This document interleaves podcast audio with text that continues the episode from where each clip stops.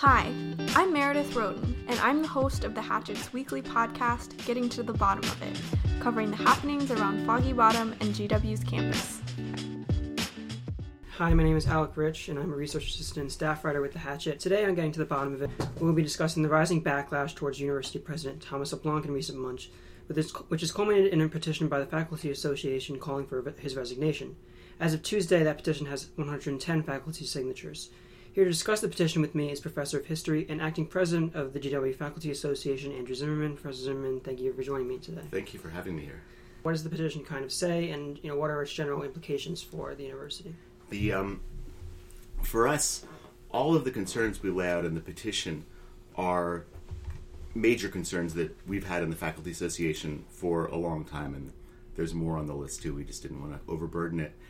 But the thing that really lent urgency to us, to our petition, the reason we felt it had to go out now and not two weeks from now, ideally, would have gone out two weeks earlier, um, was the racist remark, and we saw it as the insufficient response, and as we saw as a long term um, problem with uh, diversity and inclusion at GW. And we felt it was really important to get this petition out, not only to make our voices heard to the administration. In fact, I don't know how much the administration is going to hear our voices. It hasn't heard our voices in the past, but I want students um, and faculty and staff to hear what we have to say and to hear that all the faculty that sign it and many faculty that you know might not have had the courage to sign it or were hesitant to sign it, um, but certainly all the faculty that signed it stand against that kind of racism and again and in for diversity and inclusion and want GW to do better. And we're not going to keep this institutional facade um, and pretend like that's not a problem or try to brush it under the rug because that's not who we are, what we're about. Mm-hmm. And this has obviously been building up for a long time, not only yeah. in terms of the racial part, but also in terms of, you know, as I said, the 2030 plan yeah. and also that institutional culture initiative. And something you had talked about in a Hatch article mm-hmm. we reported on last week was, you know, just in terms of this administration not necessarily expressing enough either, either interest or concern in what the faculty were you know, kind of raising and mm-hmm. not kind of abiding by that shared government governance. Can you kind of expand on that? Sure. I mean, one of the things that is great about universities is that the norm, anyway, is that the uh, governance should be done in collaboration with the faculty.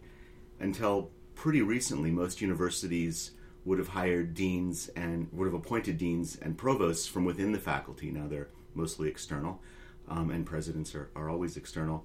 And even more to the point, when changes were made in universities or when administrative decisions were made, the faculty were, were included. GW is, I think, some of the issues we, all of the issues we raised are on the one hand particular to GW, but there are also general issues in many universities where the majority of faculty are not put on the tenure track the majority of courses are taught by part time or adjunct professors. All of that, all of these things are part of a process in which the faculty are devalued and excluded from the university and treated as employees to be pushed around.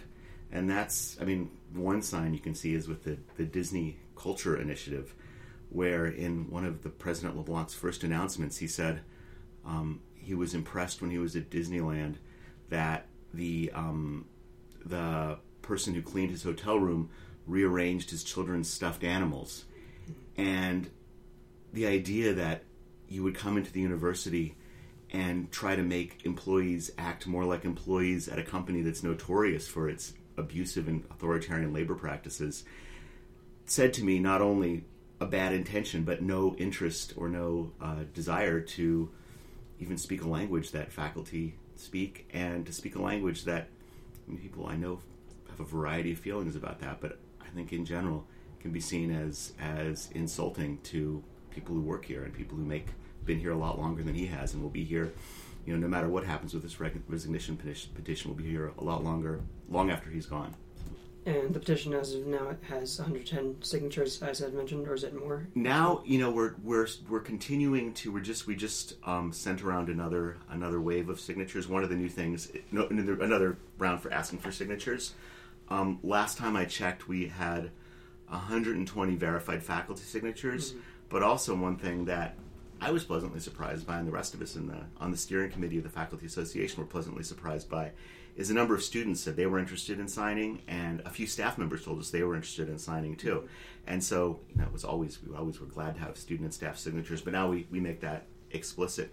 We don't have the kind of reach among students and and staff that we have among faculty, and even among faculty, we can really only reach our own our own members and whoever they choose to forward it to. So we don't have a big reach. So we're not sure how many signatures we're going to get for, from students or staff, mm-hmm. and if we don't get a lot, we you know we'll, we will very grateful for the signatures. But mostly, one big aspect of this petition is it's about coming together as a community and just saying, you know, there are lines, there are things that are just wrong, and we have to say that they're just wrong. And part of what we're doing, a big part of what we're doing, is saying this together and communicating to each other. I don't think that this is going to directly lead to any um, to President LeBlanc resigning. We are serious about that demand, and we would like that to happen. But I think that if the big complaint is that President LeBlanc is disrespectful of faculty, disrespectful of our basic values of diversity and democracy, um, that the very things we're pointing out would suggest that he wouldn't pay attention to this petition. Mm-hmm. But already, it's I think many people know this how isolating and depressing it can be to be angry about an issue like this and feel like you're alone. And what would you say to detractors who you know might say that calling for resignation is too far? You know, maybe yeah. that the institutional changes can be addressed without taking that extra step. I mean, people feel differently about this kind of, you know, it's a, it's a, it's a, we call it an outside strategy where we're not working through the institutions um, and through the, you know, the, the, the colleges, the faculty assemblies. Although we go to the faculty assemblies in the college, um, we have members on the faculty senate too. But this is how um, we decided was appropriate way to express our real concern about about these issues. Also, the fact that we, I mean, we've had conversations not about diversity inclusion specifically, um, but about every other issue on this petition again and again with President LeBlanc and with any administrator who will listen to us. And we are dismissed given these pat stories that we've heard. I've now heard the exact same story several times. And um, yeah, when you're not being listened to by somebody who's the head of an organization like a university based on shared governance, and they won't listen to you, then this is I can't think of what else we would we would we would demand. Looking a little bit at the student perspective this week, I'm here with Kiran Hoeffner-Shah, the opinions editor. So, Kiran, you had the editorial board of the GW Hatchet, and this week you had you started off with an opinion that was slightly different from the professor that we spoke with, uh, Professor Zimmerman. Um, can you tell me why you initially thought maybe calling for a resignation was a little bit too harsh?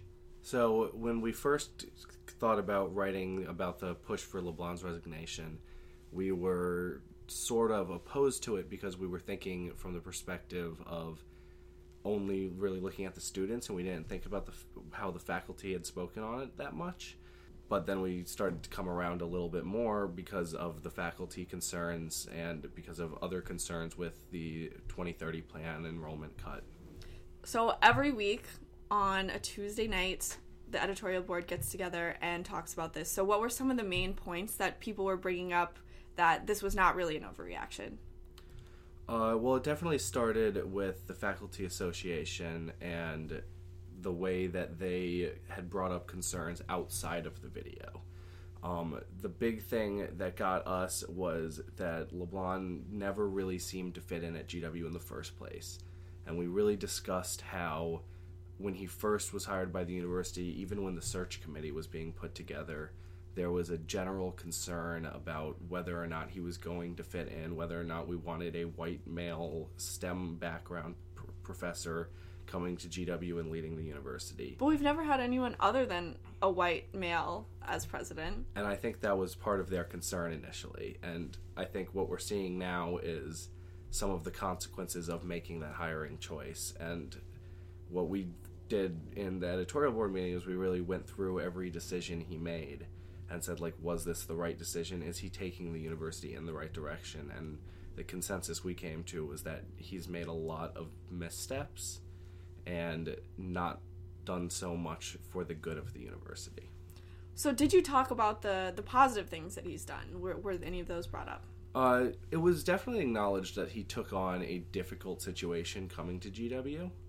Um, we know that GW has issues with debt that existed before he came here. We know that there's a tuition reliance issue at GW. Um, but I think some of the larger issues, especially the direction he's taking the university, somewhat overshadowed any good that he has done.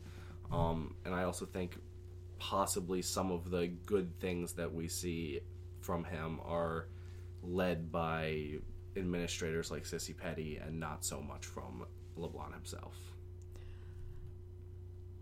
Did you discuss his like leadership at all, like rather than his actual policies? Uh, yeah. So, so one one concern we have with his leadership is that he's used poor choices of words in the past.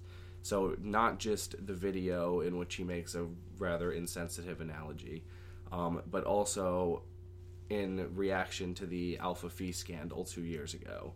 Um, we felt he did a very poor job leading the university through what was a relatively large crisis. Um, we also felt that there's been moments where he's talked he talked about social media, internship culture. He wasn't really leading students by doing that. He was expressing personal grievances with them. Another one was when he spoke out about students being critical of Marcia McNutt. Um, and we were hesitant to include that because we don't necessarily agree that he was wrong in that instance, but we do agree that it shows poor leadership skills to openly critique your own students. Sure. And one of the things I think about is like how feasible like this a petition or any other movement to call him to resign is and did you all consider that when thinking like is this actually a possibility that he could resign over our statement or anyone else's statement well, if I made as much money as he does, I would not resign over anything. um, but I we didn't discuss feasibility of his resignation so much as we discussed the consequences for the school. It would be the third president in the last five six years. Um, obviously, it would be a big deal if he stepped down, and it would leave us from going somewhere where we have a direction to to no direction. So if it's the wrong direction, maybe that's a good thing, but it could also set us back years. Were there any points where in your discussion that you felt like you really reached a turning point in in changing your your opinion or what the outcome of the editorial board was that you thought? Uh, yeah, I think it was fairly early on that we sorted, sorted, uh, sort of started to switch over. Um, but I think what really got us was when we kind of stopped thinking about it as just from the video's perspective. Um, initially, we were really just talking about the video and being like, is this enough to trigger university resignation? And one thing that was brought up is that, like, high profile presidential uh, resignations, they have been like at Michigan State when they covered up a, a sexual abuse scandal, or at Mizzou when they poorly handled racial incident. Uh, we felt that the video did not meet nearly that level, and LeBlanc has done nothing like that. Um, but when we stopped thinking about it as just the video, and we thought, like, should the university president be someone who's taking the university in the wrong direction? I think that's where we got on board, and I think that's also where the faculty association really made strong points. Are you at all worried about backlash from this piece coming out? I've written more controversial pieces than this. Are you writing this in the anticipation of any support from students also? I would anticipate from my experience writing any article that talks about the administration that most people won't read it. Um, but if people do read it, I do think students will be fairly supportive. I think the people that like to read the Hatchet editorial board tend also to dislike the administration and before we wrote this piece and we were thinking about defending him, uh, LeBlanc, there was a general consensus that like we are his biggest critics on campus, and it would you know be a good sign if we were able to come around and say we don't think he should resign. Obviously, that didn't happen. Um, but uh, but also like criticizing LeBlanc is not going to be something new for us. Well, thanks, Kiran, for coming on the podcast. Thanks for having me. On our culture segment this week, we're talking to culture editor Sydney Lee about how we can celebrate Women's History Month. First of all, I didn't even know it was Women's History Month, so that's the first thing. So thank you for coming on, Sydney. Yeah, of course.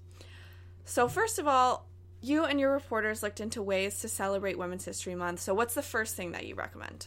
Well, the first thing I do this month is check out the new gallery at the National Portrait Gallery. It's called Women of Progress Early Camera Portraits, and these um, portraits show influential women throughout uh, the mid 19th century in America. Um, some of the portraits include abolitionist Lucretia Mott or author Harriet Beecher Stowe. So, is this up just for this month, or is it open for a couple of months? So it'll be on display until May um, of this year, uh, but it opened pretty recently. What if you're looking for an event to celebrate women in the LGBTQ community? Well, there's an amazing event on March 26th um, celebrating queer women of Washington, um, and it's hosted by the Mayor's Office of LGBTQ Affairs, and they're going to be handing out some awards um, to queer women that have just done amazing things, had some great achievements. What if you're looking for more of a live performance? So, in the middle of March on the 17th, Busboys and Poets will be hosting as part of their monthly series um, focused on workers' rights and organized labor. Uh, they're hosting performances uh, about DC Labor Chorus, and that depicts the struggles of women throughout history, including people like Sojourner Truth and other activists. So you can go and watch the performances and sit along for the discussions. And Busboys and Poets also has food and drink. like, Yeah, for those mhm, they have a full menu. Happy Women's History Month, Sydney. Thanks, you too. That's all for this week. Getting to the Bottom of It is hosted by Meredith Roaten and features culture editor Sydney Lee. This podcast is produced by podcast host Meredith Roaten. Music is produced by Oak Studio. And a special thanks to Andrew Zimmerman, Alec Rich, and Kiran Hoeffner-Shah for joining us.